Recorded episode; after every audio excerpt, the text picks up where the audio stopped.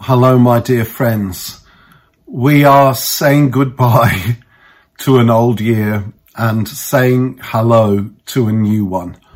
And um, I know the division of years is very arbitrary, but they do signify something. And this last year, for many of us, has been quite painful, has been a sad year, has been a tough year. And uh, the indications are that the, the short term of the new year is going to be not good.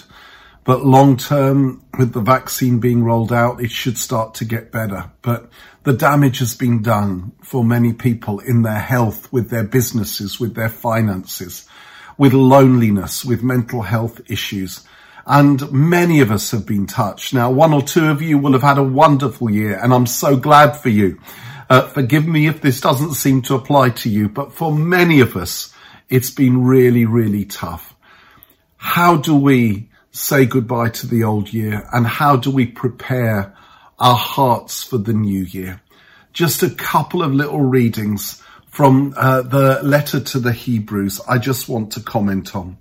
In Hebrews chapter 4, uh, beginning at verse 14, the writer says, Therefore, since we have a great high priest who is ascended into heaven, Jesus, the Son of God, let us hold firmly to the faith we profess. For we do not have a high priest who is unable to feel sympathy for our weaknesses, but we have one who has been tempted in every way, sorry, just as we are, yet he did not sin. Let, let us then approach God's throne of grace with confidence so that we may receive mercy and find grace to help us in our time of need. I love that phrase. Let us approach the throne of God's grace with confidence so that we may receive mercy and find grace to help us in our time of need. If you're in a time of need, if I'm in a time of need, the best place we can go is the throne of grace, is run to the throne of grace to receive mercy and grace to help us in our time of need. I love watching little children with their parents.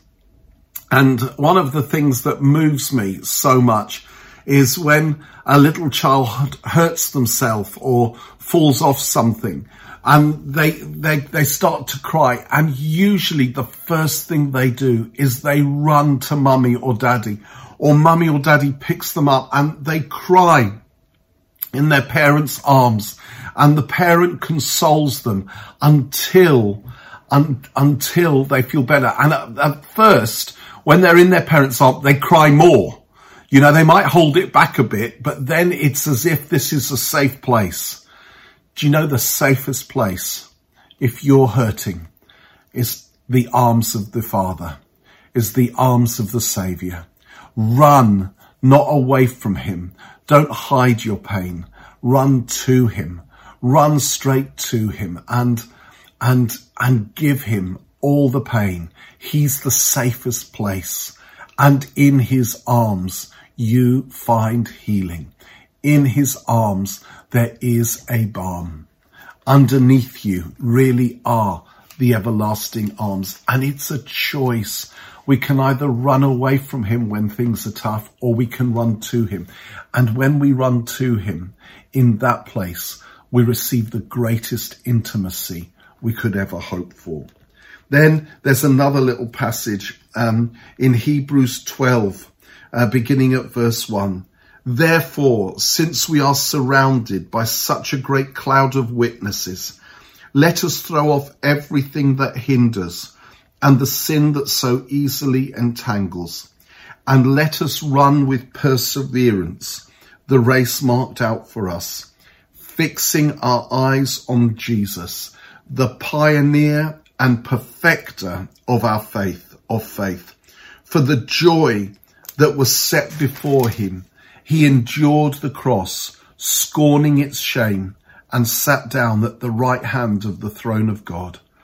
Consider him who endured such opposition from sinners, so that you will not grow weary and lose heart.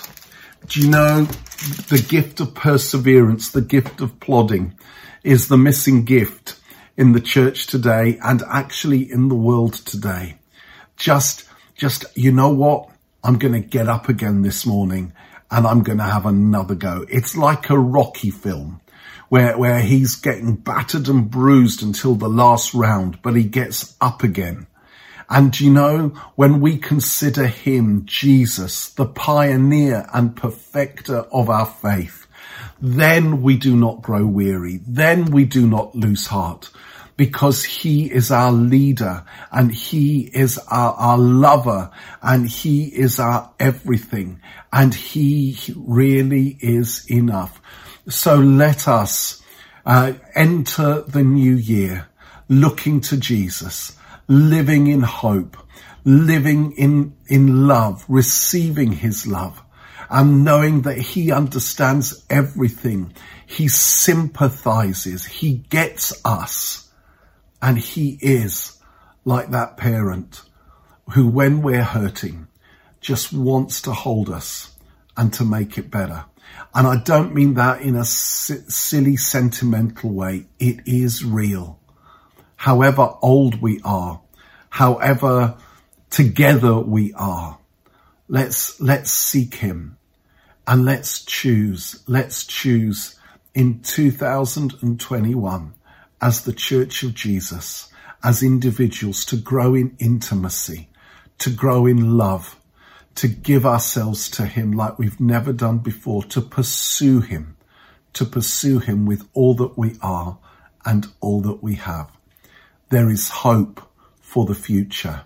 Whatever our circumstances, there is hope for the future because of Jesus, because all things work together for the good of those who love him, who are called according to his purpose.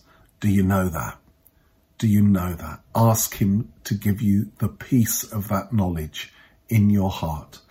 And let's face the new year with confidence. God bless you.